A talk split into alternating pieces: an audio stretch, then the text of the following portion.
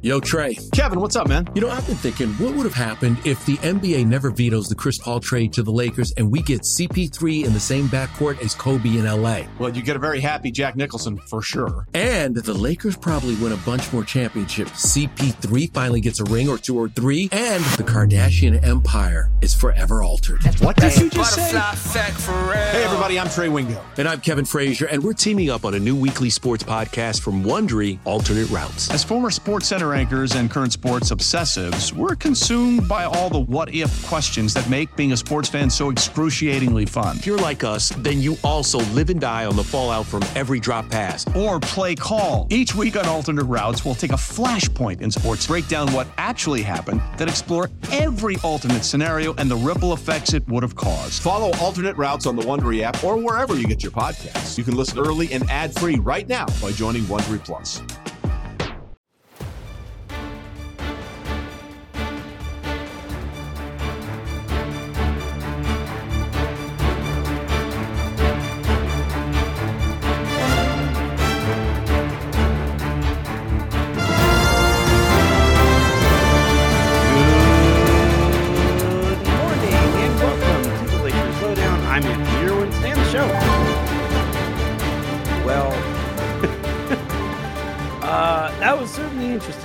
Down the stretch. I think I might have died, had a bit of a heart attack. That was exhausting. LeBron was brilliant. The Lakers got the win. They beat a a an a surprising and up and coming Houston Rockets team at home. Final score of 105-104. Let's uh let's try to analyze it in ways beyond guttural noises. What I mean by that, right, is like, you know, I was on All Access Lakers for uh the home stretch of that game and you know, for basically I don't know, 10 15 minutes, the extent of the analysis from all of us, and I, I honestly think this is about the extent of the analysis that anybody could give, was "Ooh, ooh, don't you, don't you, don't you, like, oh, thank God. Um, and the Lakers wind up uh, winning in and uh, in in thrilling fashion. LeBron was incredible. Uh, he winds up having this like crazy duel with Dillon Brooks, who was also incredible. Uh, Anthony Davis stepped up, played significantly better than he has the last couple days. Made a couple moves where he started to look like himself, so that was nice to see as well. Austin Reaves played, uh, had a bit of a bounce back game, and and you know Cam Reddish was also somebody who we got to talk about. But then also like we are nearing the point here, especially as um as I'm hearing that Jarred Vanderbilt might be coming back potentially as soon as sometime this week. Uh if we are nearing his return, they're going to have to make a bit of a decision here when it comes to their wing play and the minutes that get allotted to their wings. So we have a whole bunch of stuff to talk about. I got to start though with LeBron James. LeBron finishes this one in 40 minutes. Thank God the Lakers won because you cannot lose games where he plays 40 minutes. In 40 minutes, he goes uh, 14 of 19 from the field, two of five from three point range, seven of nine from the free throw line, one of which being the uh, game winning free throw. Uh, six boards, eight assists, three steals, only two turnovers, and uh, finishes the night with 37 points. And the Lakers needed obviously every single one of those points to wind up winning this one. And you know, to me what what really stands out in watching LeBron here is the supreme amount of confidence that he has in his jumper. He is like hunting jumpers. He's like hunting opportunities to get into the mid mid range, elevate and shoot these jumpers um, with rhythm. And that is very different. Where in the last couple years, when teams would go under screens, um, or if he was attacking, he was basically like either get to the rim or hope to get fouled or shoot a three. And there was just like not a ton in between in terms of plays that start with him facing the basket on the perimeter. Um, yeah, there would be some post touches where he would take, you know, his follow away jumpers and stuff that also continue to look good. But this season, there's such a difference in terms of his approach offensively, where he is, you know, looking, especially if he's dribbling to his right. This is something new. It's crazy that we're talking about somebody 39 years old, 21st season in, in the NBA, and we're talking about this guy potentially adding a a move or a a shot type to his game. But no, when he's driving to his right and he gets to that free throw line area, he is elevating, he is shooting it in rhythm, and it is such a weapon. Um, if he's able to consistently do that, that is such a weapon. You become unguardable because um, you know defenses now have to play and and be ready to elevate, which makes you uh, less able to you know run alongside him and anticipate uh, getting beating him to the spot. Right? Um, if you're if if with every step the defense has to be cognizant of this guy could just pull up and elevate, and I have to be able to contest that in some way that affects the shot. That really changes the way that the defender has to play that play that possession, and and you know, it, it we might just be at a point at his career where even if he shows this ability um, with that shot, that teams and players still just kind of say like, "Look, I I can't think about that too." But if that is the case, and that means that shot is always going to be there, and if he's good at it, then that's a really good look that he's always going to be able to take. So that to me really stands out here is he goes 14 of 19 in this one and it is uh you know all eh, all kinds of shots that he is uh hitting here and and and that is kind of crazy when you when you really kind of think about it and um you know also defensively now it it wound up that Sengun winds up um hitting the the the the hook shot over him anyway um Sengun is is really effing good period i think but also he is really good at being physical and not extending his off arm so that he opens himself up to that call.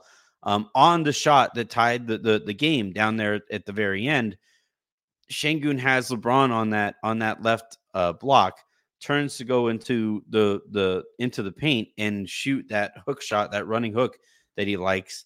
And LeBron had it lined up. He was ready. He did elevate off of the the one foot. He He's a one foot jumper.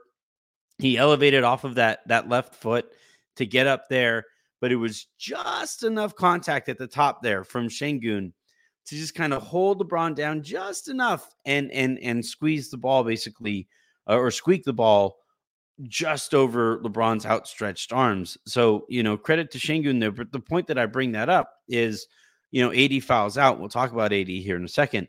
But um AD fouls out and we're on all access Lakers watching this live and and we're all asking like what do you do what do you do what do you do and I said you have to put LeBron on Sengun here you just have to um and and it's insane that on a night where he scores 37 points and he's 39 years old and he shoots 14 of 19 from the field and he grabs six boards dishes out eight assists uh, he does all of that stuff that also at that stage of his life and of his career LeBron is also tasked with guarding Sengun on the penultimate play of the game to, you know, hopefully ice it. Um, it didn't wind up working out that that he got the stop or whatever. But to me, it's just it is utterly insane. I, keep using the word insane and various uh, iterations of it. It is fucking wild that at 39 years old, he is asked to do all of that stuff and is able to. That's why, like, you know, you talk about like which losses would hurt the most. Wasting that kind of a game from LeBron would be just absolutely brutal at home. And yeah, the, the, the Rockets are the surprising team. They might vie for a playoff spot throughout the year. They look to be that good and that well put together, um, that far ahead of schedule, frankly. And and and yet, like you know, that is a game that you kind of have to win, and especially given the effort that LeBron did. And, you know, fortunately, we are here talking. I am here analyzing a win. So, incredible game from LeBron from start to finish. Um, and at some point, the Lakers are going to have to find a way to win with him doing less. But it's good to know that if he has to reach back and fire that, you know, 102 mile an hour fastball in order to win a game like this, that LeBron can. It's just, you know, we, we want him to throw fewer of those. It's Kaley Cuoco for Priceline. Ready to go to your happy place for a happy price? Well, why didn't you say so? Just download the Priceline app right now and save up to 60% on hotels. So, whether it's Cousin Kevin's Kazoo concert in Kansas City, go Kevin, or Becky's Bachelorette Bash in Bermuda, you never have to miss a trip ever again. So, download the Priceline app today. Your savings are waiting. Go to your happy place for a happy price.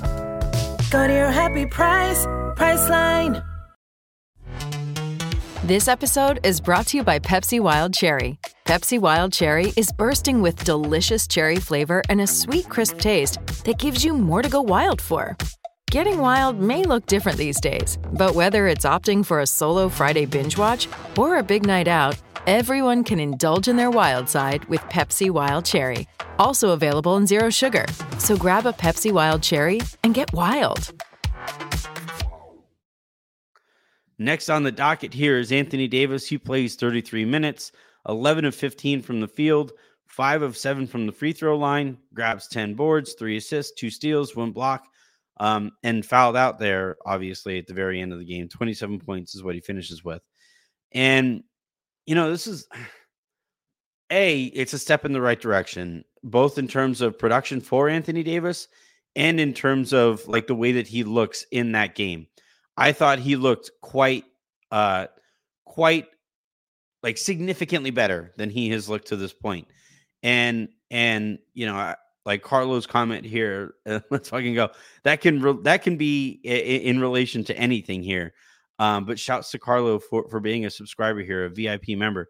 Um, but you know, for for AD to to you know, this is where it's tough. I he played objectively a good game but down the stretch of that game, whether it was because of foul trouble or whatever, the Lakers like went completely away from him, even though throughout the game he was succeeding, especially on on, on the block and in post touches. Right?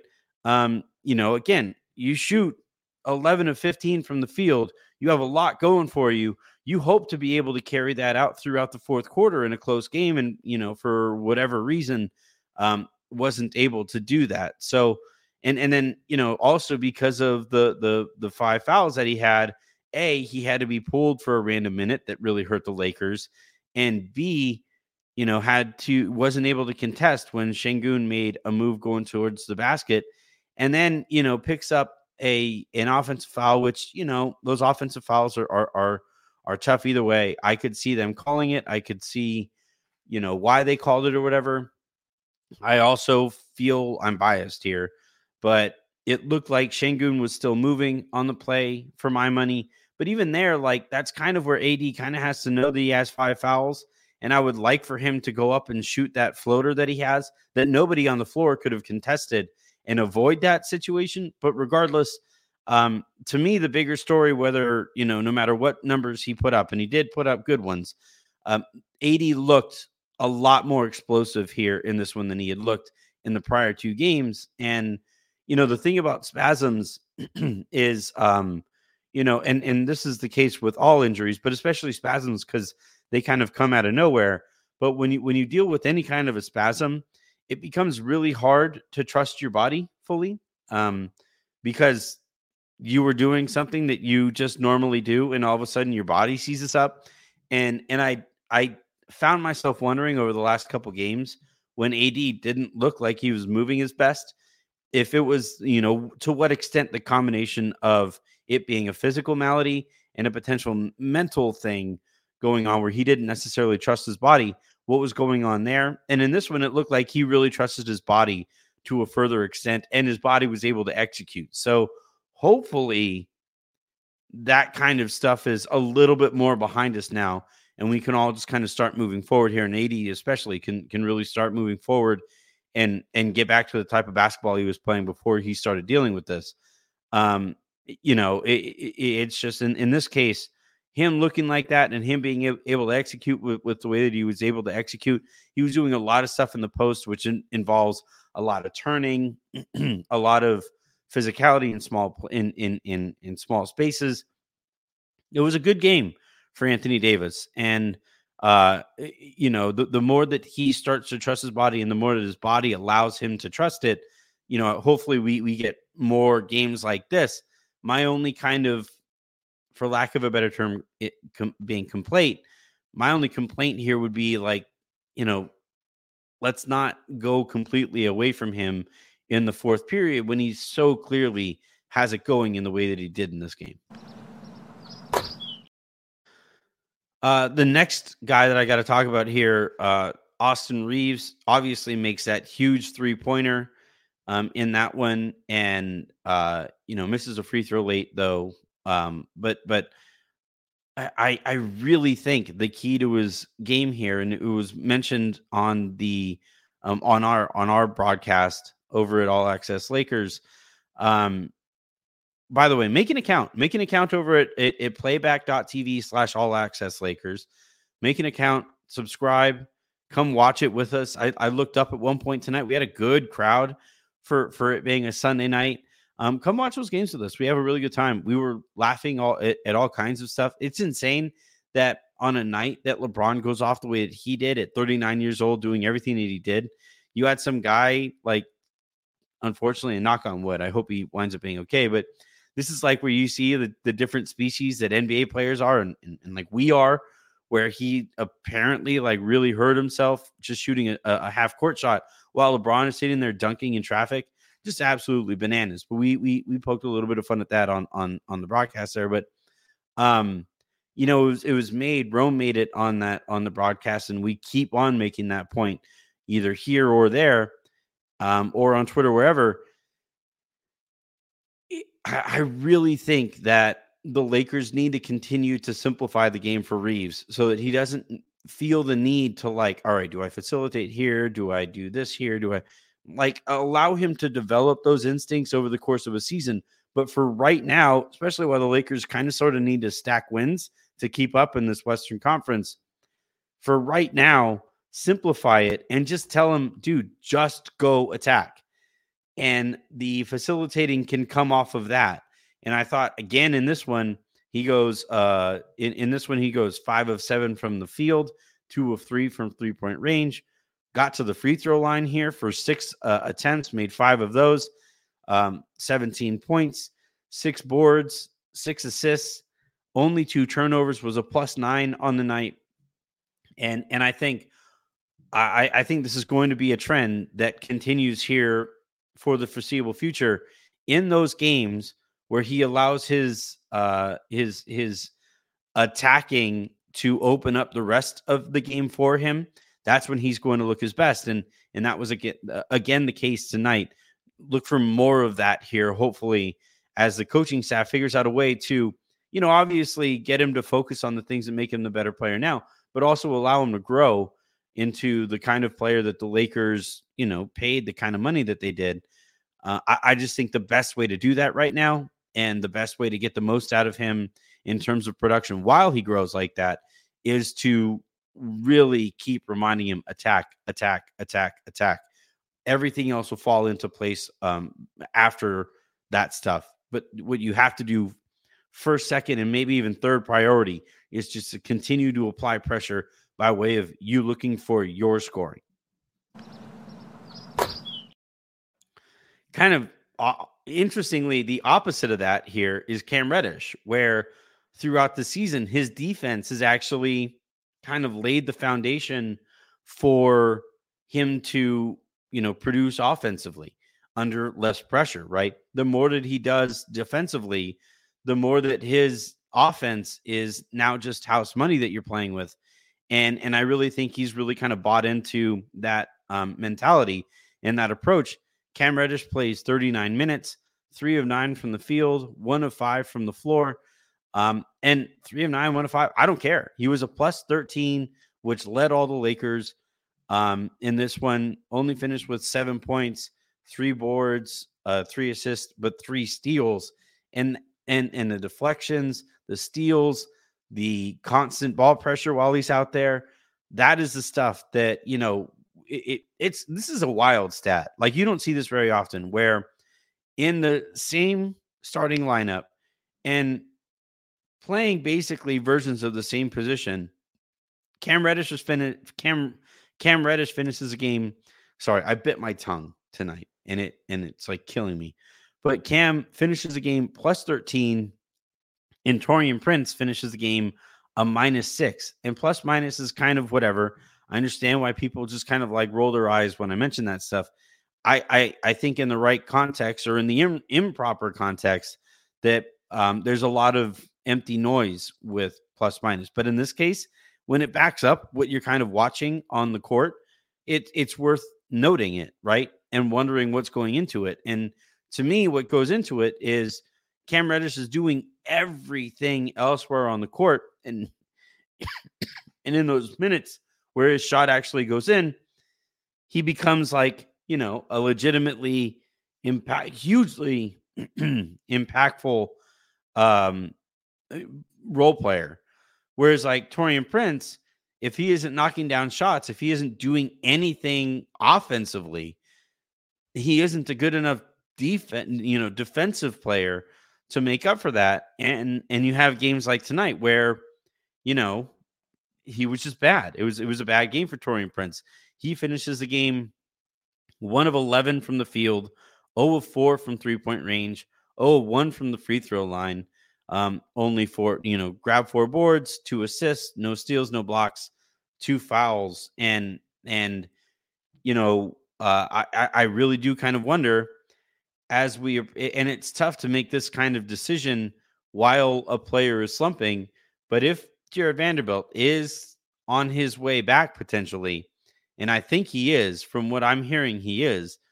Uh, if he's on his way back and Cam continues to play the way that he is, and I don't think you're going to bench Rui, then where are those wing minutes going to come from? And it's really interesting. You look at the minutes allotments here uh, at the wing. Taurean Prince, 24 minutes. Cam Reddish, 30, 39 minutes. Rui Hachimura, 32 minutes. Like that is, and then you have LeBron playing 40 minutes, right? He occasionally plays wing spots as well. That right. That's like maximizing all of your wing minutes there. Something is going to have to give when Vanderbilt comes back.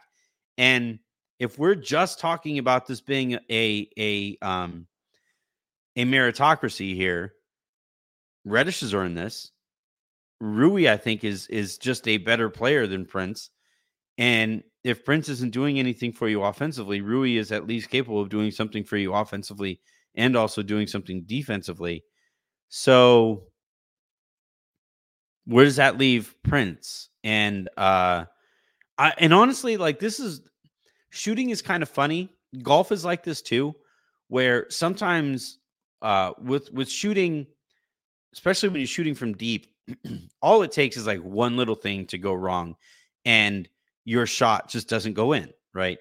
And um and I, I think when you watch uh a a golfer who isn't like a pro, right? Like I, I used to deal with this all the time when I was playing golf. I was a decent golfer. I was never scratched, but I, I, I think at my best I was like a like a five handicap.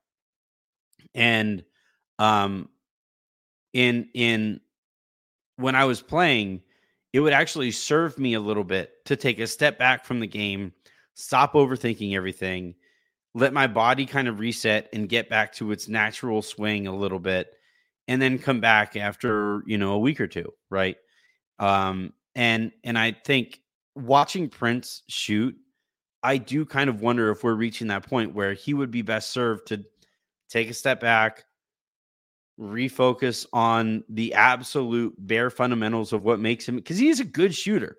So, like, get back to the things that make him a good shooter and just focus on you know those points of of of the absolute you know simplest aspects of shooting that he focuses on when he's resetting himself and allow Vanderbilt to take some of those minutes. I, I think eventually that's how this is going to play out.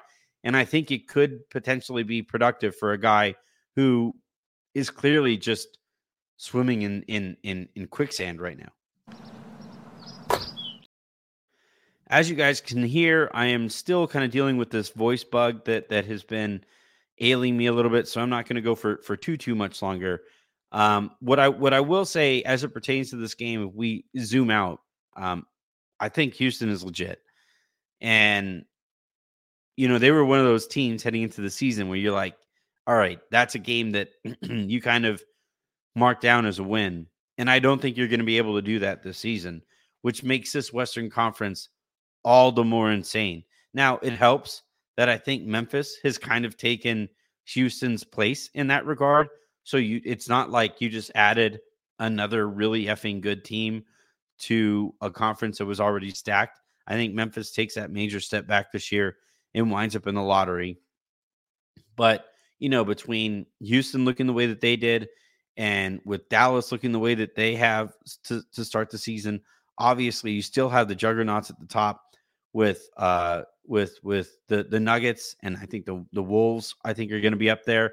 The Warriors appear to have really reached breaking points with key parts of their uh, core. So maybe they take enough of a step back that they wind up being one of those teams you can maybe get your wins off of.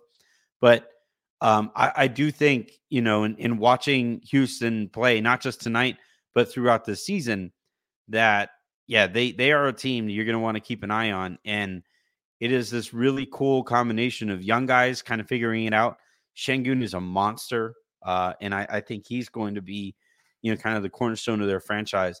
But then you bring in the the the, the vets in Fred Van VanVleet, and even Dillon Brooks seems to have really accepted his role as three and D wing, who doesn't need to do as much creating as he was doing in Memphis, or felt like he needed to do in Memphis, and um, and they've really kind of figured some stuff out there, and uh, that makes this win. And I know that you know for those who woke up tomorrow, having focused on football all day, they're going to wake up and they're going to say like, "Oh, what? You barely beat the barely beat the Rockets? What?" And and you know everybody who has paid any attention here to Houston is going to say, "No, no." The Rockets are really effing good, and and especially on a night where Dillon Brooks makes five three pointers, it is it is um, you know, AD fouls out. Brooks makes five three pointers the Lakers as a team make six of them. They shoot 20, uh, 20, basically 21% from three point range on a lot of open ones. And the Lakers were still able to, to, to pick up a win here and not waste LeBron's effort. So there are aspects of this that are frustrating. And eventually the Lakers are going to have to start making those open threes. Um, but eventually that, that progression right to the mean is going to happen. Positive regression, if you want to like properly use the terms or whatever. But when that progression happens, the Lakers are going to look really good. And I, I don't want to ditch some of the process that is leading to some of these open looks. I, I, I think at the end of the day, it is the offense's job to create open looks. And and the kinds of guys who are shooting, Taurean Prince, D'Angelo Russell, whoever, like they aren't guys that, you know, they shoot and you say you're open for a reason. They are good shooters shooting good looks, eventually they're going to start sinking. And and at that point, the Lakers will look damn near unbeatable. But the fact that the Lakers were able to win tonight against again a team that I think is legit in in the Houston Rockets, while they struggle to to with with shooting the way that they did, um, that winds up being it's it's it's going to be one of those wins that nobody pays attention to like a week or two from now but at the end of the season, and and when you know you really start charting out the rest of your schedule to make sure that you can stay at pace or get ahead of various teams' paces at the end of the year, like this is going to be one of those games that I am going to look back on and say, "Whew, it's a good thing they won that one." It's a it, that was a that was a win that they kind of squeaked out under um, suboptimal situations and circumstances, and and whew, thank God, thank God they took care of business. All right, I am going to save what is left of my voice here and, and go ahead and sign off and get us ready for the rest of the week. Thank you, everybody, for tuning in. Thank you to the Lakers for winning so that I could talk about this game and not just sit here and just broil in the stupidity that was my Minnesota Vikings playing, just becoming more conservative than I'm not going to make the joke. But uh, fortunately, the Lakers get this win. We get to move on collectively and and and get ready for their next one. And and look, like this is just going to be the situation here where the Lakers go from this surprising Houston team to a surprisingly bad Utah team um, that hasn't changed that much from last year. And and uh, yeah, you just got to keep on stacking wins while you can, and they were able to here.